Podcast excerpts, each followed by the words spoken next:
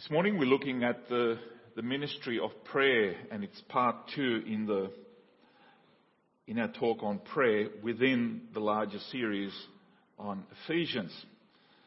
So this is part 29 of that series. It's the second last one. So if the Lord doesn't return, we shall finish it next week, God willing.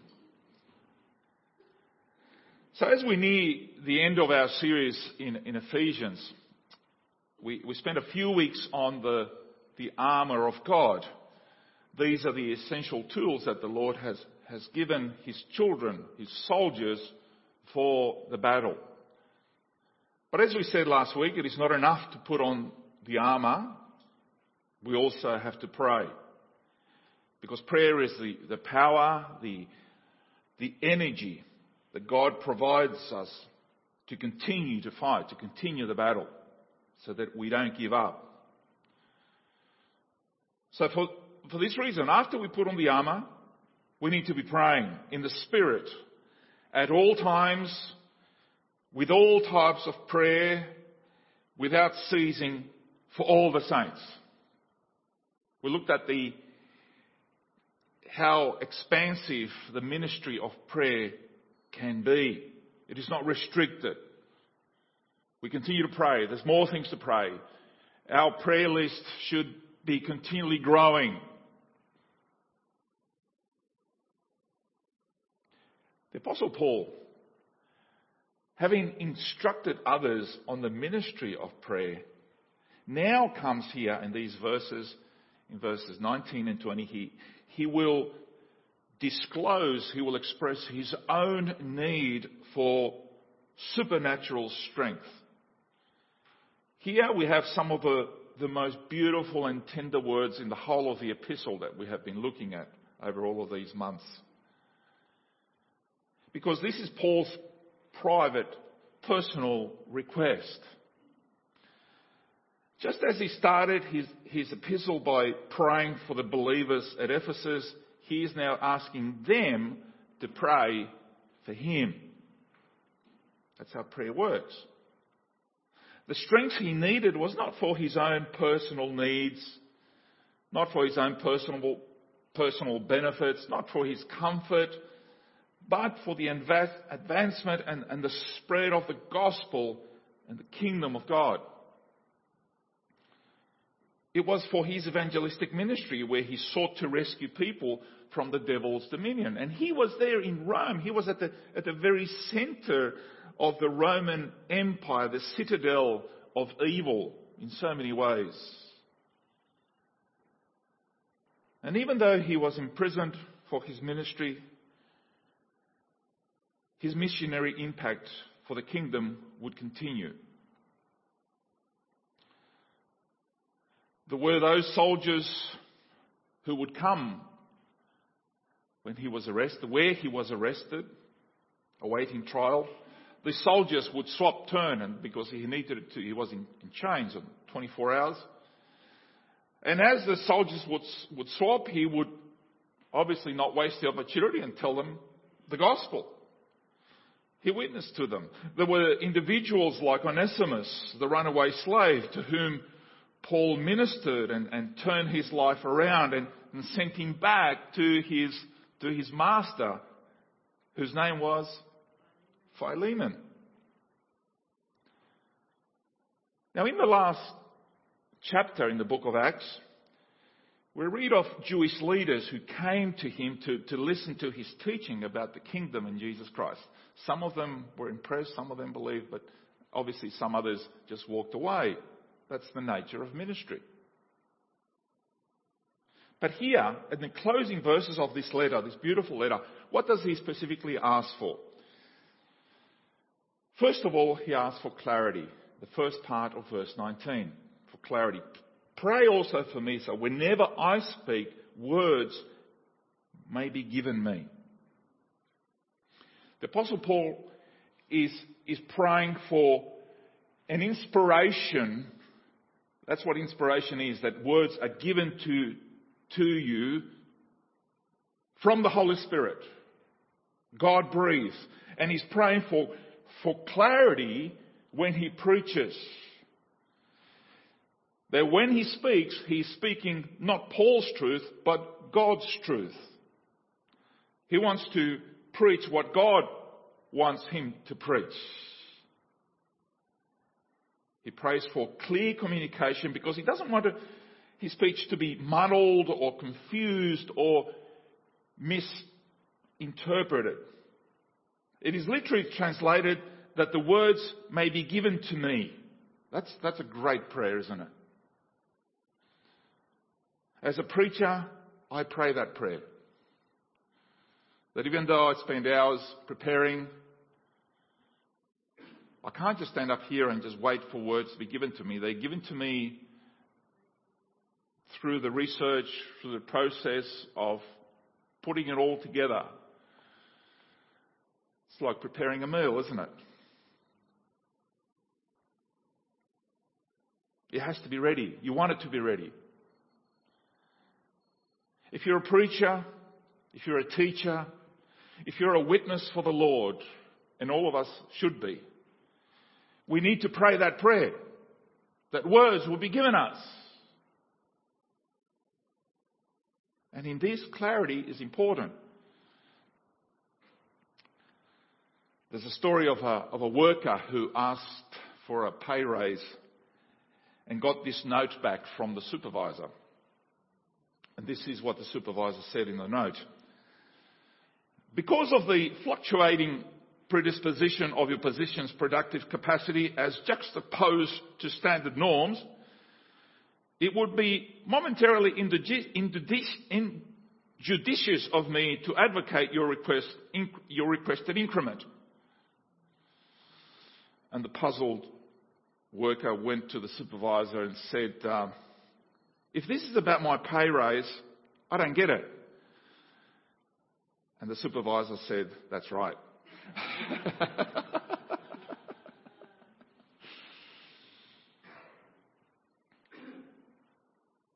it's always good to know your audience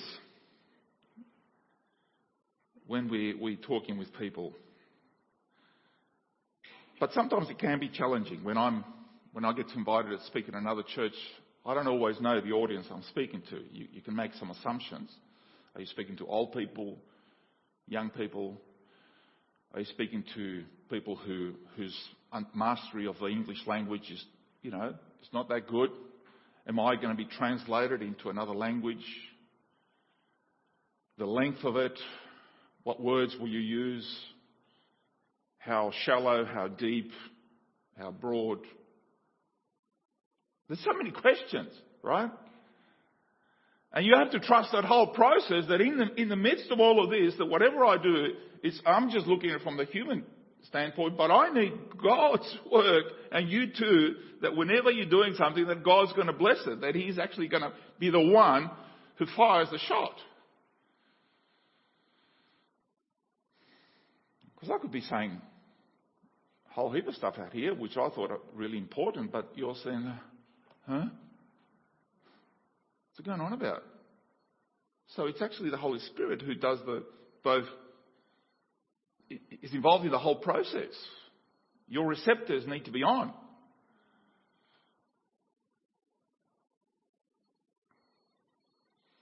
For example, uh, when Don Carson, the pastor and biblical scholar Don Carson, when he preaches in a, in a church, most people can understand what he's saying because he brings it right down. But when he speaks to pastors and leaders at a conference, he's on another level because he assumes that you should know your stuff. And the Apostle Paul did the same thing. For example, in his first letter to the Corinthians, and, remember that he, he spent a lot of time in Corinth. He founded the church, he spent a lot of time there, he trained them, he spoke,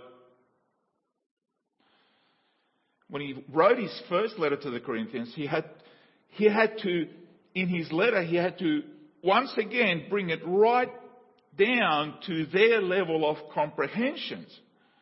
And he wasn't very complimentary to them because he had to do that.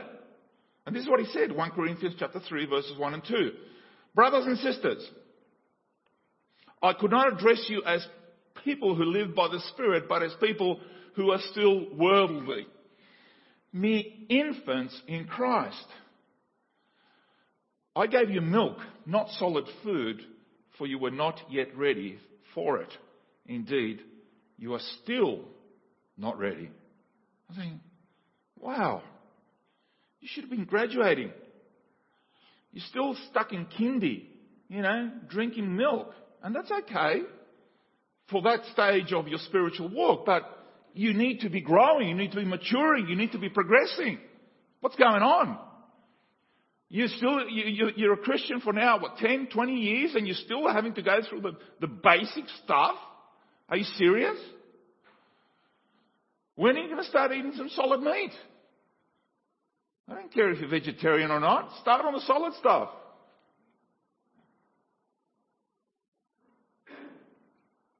Then we see the other side.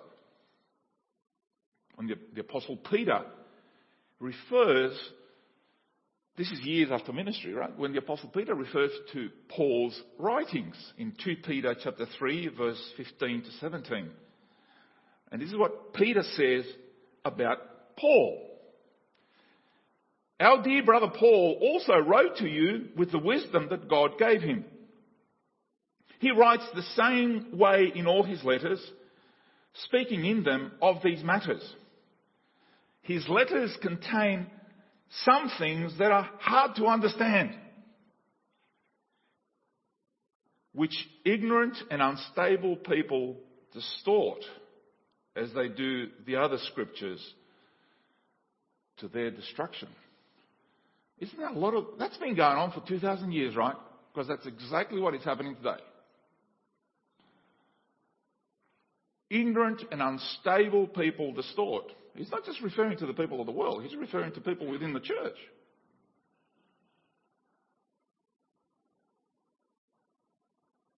And as you read through the prayers of the Apostle Paul, you, you see that he deals with many matters in his prayers. But repeatedly, one request comes out. He prays for other Christians that their spiritual understanding might be enlightened, that the lights will come on. He asks that the eyes of their mind, their intelligence might be open, unveiled. And he, and he repeats this in his prayers because he, what he's saying is this is really important stuff, guys. They need to understand and differentiate between what is true and what is false, what is real, what is phony.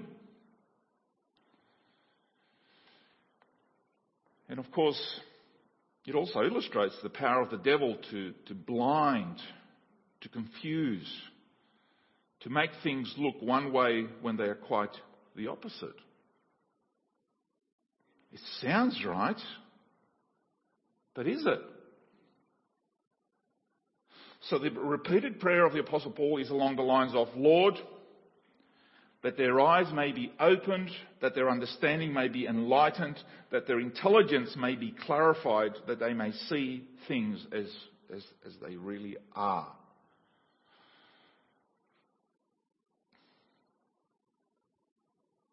So you want to be clear so that people understand. We need to be clear so that people don't try and distort the Word of God, which is happening a lot. And, and to be honest, I don't think the problem is comprehension. The problem is obedience, acceptance, surrendering to the Word of God. In this regard, it was Mark Twain who, who once said, and I quote, It ain't those words of the Bible that I can understand, that I can't understand. I'll repeat it again. It ain't those words of the Bible that I can't understand that bother me. It is the parts that I do understand. The parts that I do understand. They're the ones that we should be really concentrating on, right? When the command of God is clear, therefore, the other thing we need is courage, which is the second part of verse 19.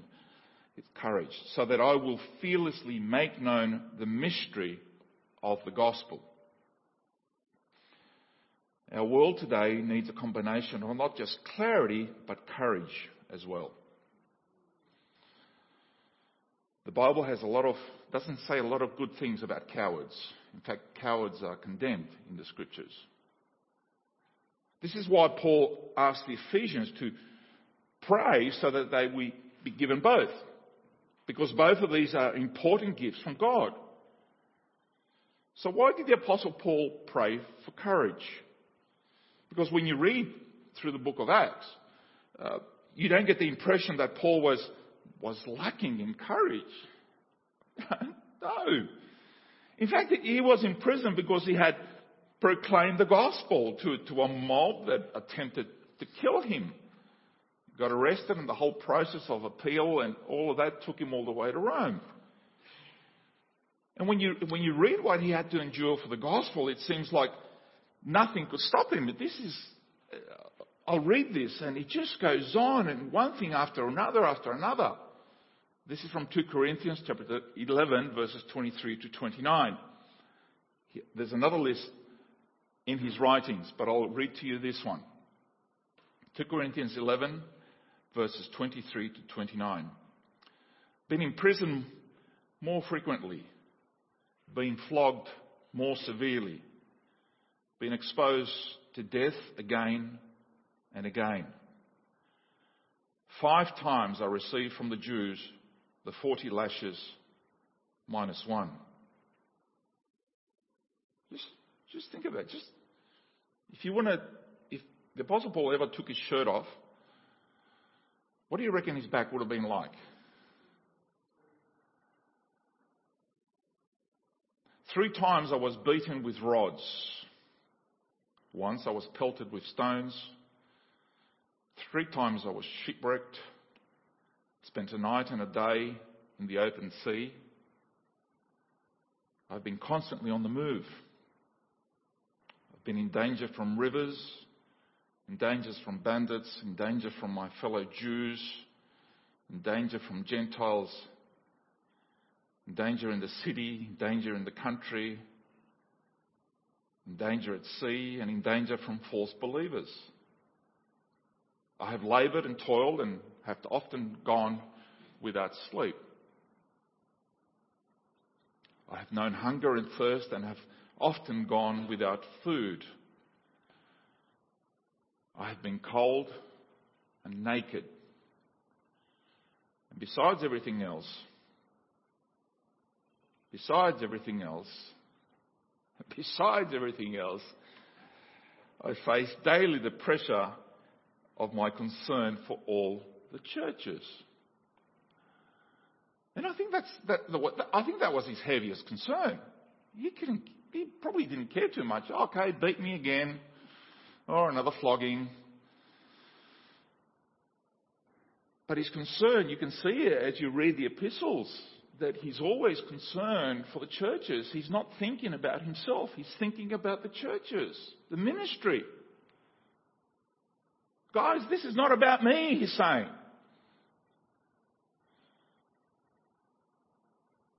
So why was he asking for boldness in witness? Why? Of all people. I think there may be a couple of reasons. Firstly, Paul was not a strong, naturally gifted communicator. Apollos was, Paul wasn't. Some of his critics within the Corinthian church have been saying of him, and this is what they said. They said in 2 Corinthians 10:10, his letters are weighty and forceful, but in person he is unimpressive, and his speaking amounts to nothing. Wow. In other words, he's not worth listening to. That's what he was accused of. Secondly, he needed to stay true to the gospel. Paul was about to go before Caesar, before the emperor, who would either acquit him or condemn him. And I wonder if, if sometimes a temptation came from the evil one to, to compromise, to soften the message a little in order to secure his release. I wonder if Paul, if, if if you don't upset the emperor, you could, you could be released and you could go on preaching the gospel in so many other places. You might even be able to get to Spain. Just, you know. Sure, there was the temptation to be more diplomatic. And even don't tell Caesar of his need for repentance, his need of a saviour, despite the fact that he thought he was God.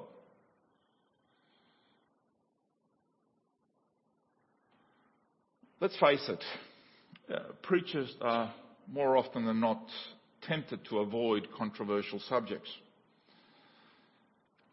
That's on the one hand. And on the other hand, you're, you know, don't be tempted to exaggerate your stories or to just go beyond, right, in order to prove a point. When you're in front of people,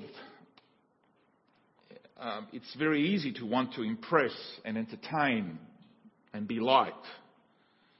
You know, you tell stories about, you know, I have done this and I have done, I've been there and I've done that.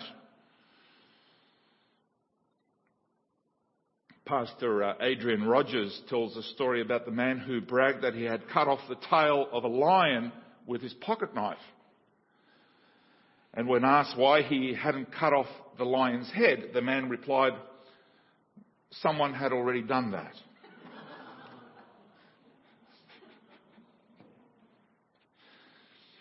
so I think we have to be honest, right?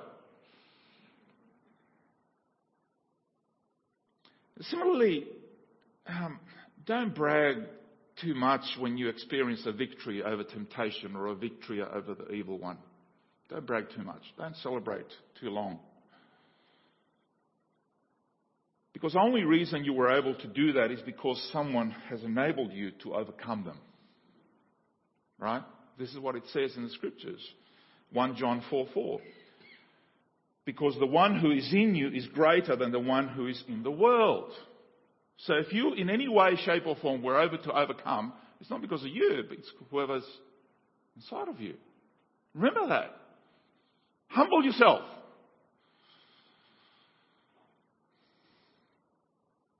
So while it's all right to pray for your personal needs, Paul's example here, as well as the Lord's Prayer, teach us that our primary focus in prayer should be furthering His kingdom, not seeking to make ourselves a more comfortable bed.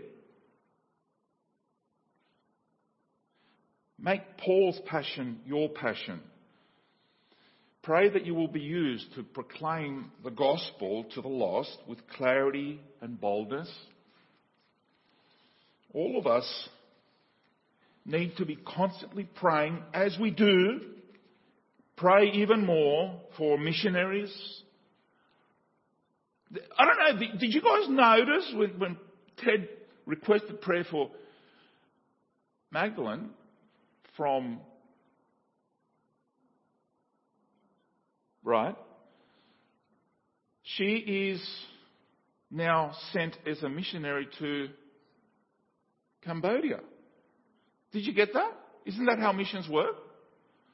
We send missionaries over there, and they in turn send workers to other places. It's not just us who sends missionaries, right? It's happening all over the place because this is the way the nature, the nature of God's kingdom. So pray for missionaries, pray for evangelists, pray for pastors, pray for Christian leaders to be fearless and uncompromising when it comes to the gospel. And pray that they will be protected from the devil's temptations. Let's keep the main thing the main thing without being distracted by trivial matters. Surely. And pray the same for me. Because in the times in which we live, and I'm sure on Saturday we're going to be reminded of this, is that things are going to get tougher, not easier. Be strong people. Be strong children of God. You're going to need that armor, guys. We need to be prepared also because, why? Because this is, it's my third point, because this is our calling. Verse 20. And he said this, for which I am an ambassador in chains. Pray that I may declare it fearlessly as I should. Despite the chains, despite the physical constraints he was under, he wanted to, to continue the mission to which he was called.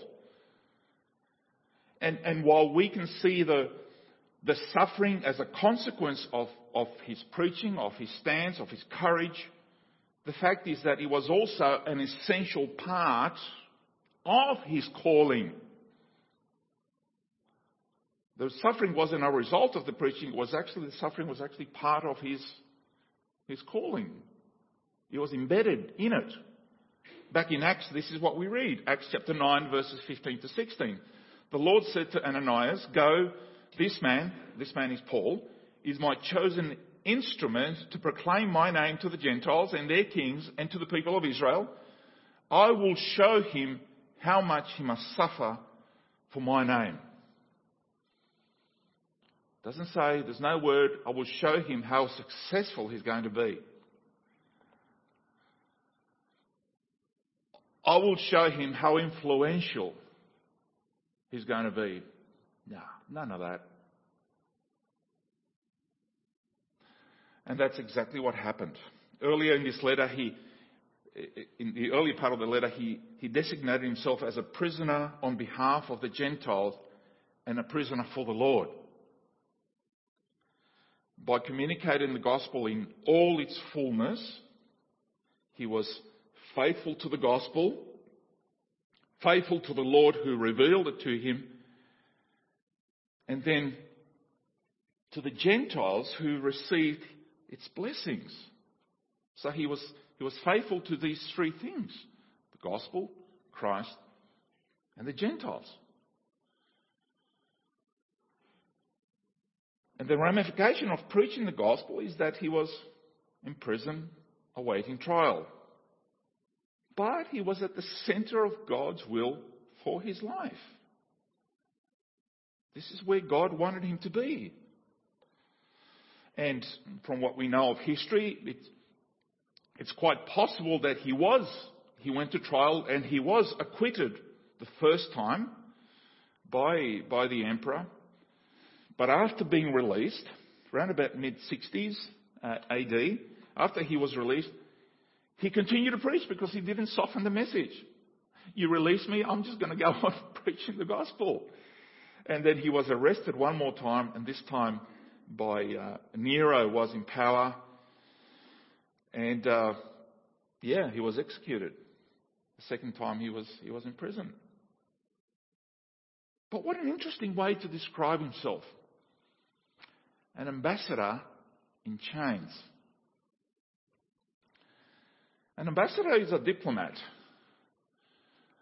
somebody who lives behind big walls with security guards all around. They are important people. They are representative of a nation in another nation. It's a very privileged position as they, they are granted diplomatic immunity. They're not allowed to be arrested, uh, tried. They can't be imprisoned in their host nation. In, any other situation, an ambassador in chains is an insult to the government which they represent. It's going to be an international incident if our ambassador anywhere in the world is put in prison by any government. It'll be an insult to our government. And yet here we have an ambassador in chains, an ambassador of the kingdom of God, the highest kingdom, the highest king, Lord of lords, master of the universe, and his ambassador is in chains. It's an insult to God.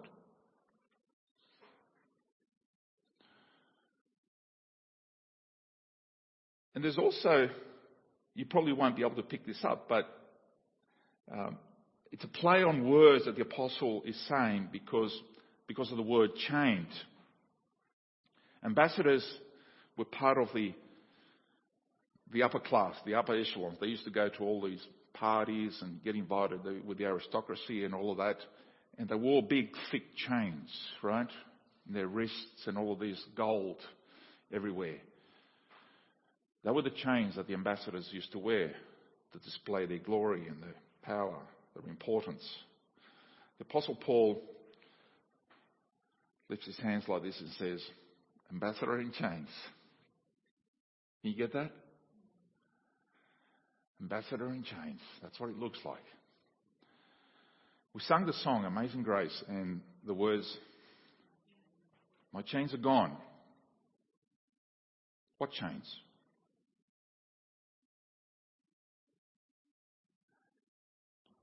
Right? Slave to the devil. We have been released from that. But that doesn't mean that some of us one day might not be brothers and sisters around the world. They could be held by physical chains.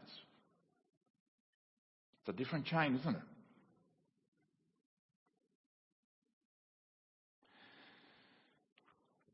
To the Corinthians, the apostle Paul wrote, 2 Corinthians 5:20, "We are therefore Christ's ambassadors, as though God were making his appeal through us.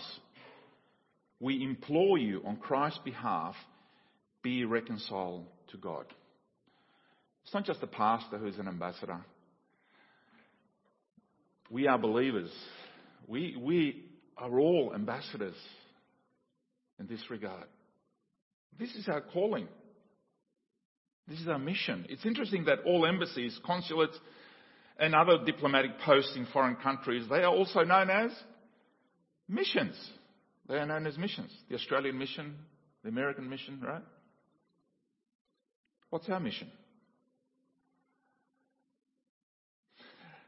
I wonder if they all got their name from the same place, from the scriptures, when they describe the diplomatic posts. And here you are, here I am, called on a mission, ambassadors of the highest king, taking with us the gospel of peace.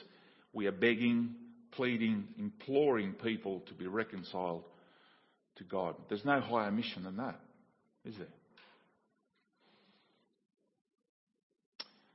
So, brothers and sisters, if someone like the Apostle Paul needed the prayers of the saints, how much more do you and I need them?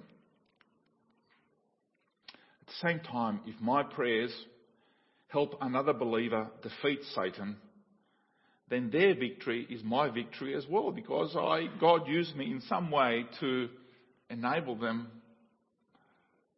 to defeat the evil one. And we all rejoice together because God has answered our collective prayers for one another. That's why this is so important. How will you have an answer to prayer unless you prayed? It's simple. There's so much more we can say regarding prayer, as you know, but for now, let me reinforce the need for constant prayer with this story. I think many of us remember this one quite well. It was all over the news. Uh, something that happened 12 years ago. In, in August uh, 2010, the attention of the world was focused on, on a mine, on a mine shaft uh, in, in Chile. It was, it was in Copiapo in, Chile, in the, desert region up the north. 33 miners were huddled in the dark trapped uh, 700 metres underground. That's about 2,300 feet underground. They had no idea, they had no idea if help would arrive. The people outside, they didn't know if they were alive. They had no communication. After 17 days of, of waiting, um, equipment was coming from overseas, some specialised drilling equipment. Um, it, it was the whole world seemed to have moved into action to, to they wanted to know. We didn't know if they were alive or dead. People outside were praying. And uh, inside, after 70 days, they could actually hear the drills going through, but they were missing, they were missing the, the hole, the, the, the pocket, the mine. Like, and there was nothing they could do. They could hear the vibration, they could hear the sound, and until suddenly their breakthrough, they actually hit. They actually hit the, the, the pocket where they were staying. And, and the pressure up, up the top where the, the drill actually sensed the pressure says, hey, it's broke through something. And what they did inside is they actually attached a note to the end of the drill bit. So as they retrieved it, the message said, we are alive. And then, of course, everything started to happen. They knew exactly where they were. That hole was followed by three more, establishing a delivery for, for water, for food, for, for medicine, for communication. But the biggest, the biggest thing delivered through the hole was the hope, right? To the people outside who were praying, the family, friends, the whole world really, for these guys who were inside. And the hope to them, don't give up. Hey, we're nearly there.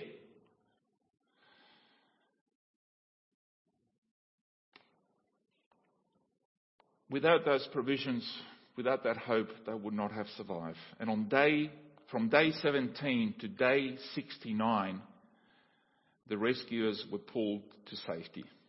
Six, they spent all that time because they knew there was a hope. And folks, you know what the, the lesson here is for me? That none of us can survive this spiritual battle. It feels that we're trapped, that we're alone, that nobody cares. You know, we're going to run out of strength and provision. We can't keep going. And yet, through prayer, we are given hope. We are reminded through the scriptures that God is with us. That God does indeed listen. We have this Saviour who has come from eternity to our present world and He has given us hope to tell us that this is not the end. Even as I heard the news this week, it was actually last Sunday that my mother is now in her last stages of life. She knows where she's going. I know where she's going.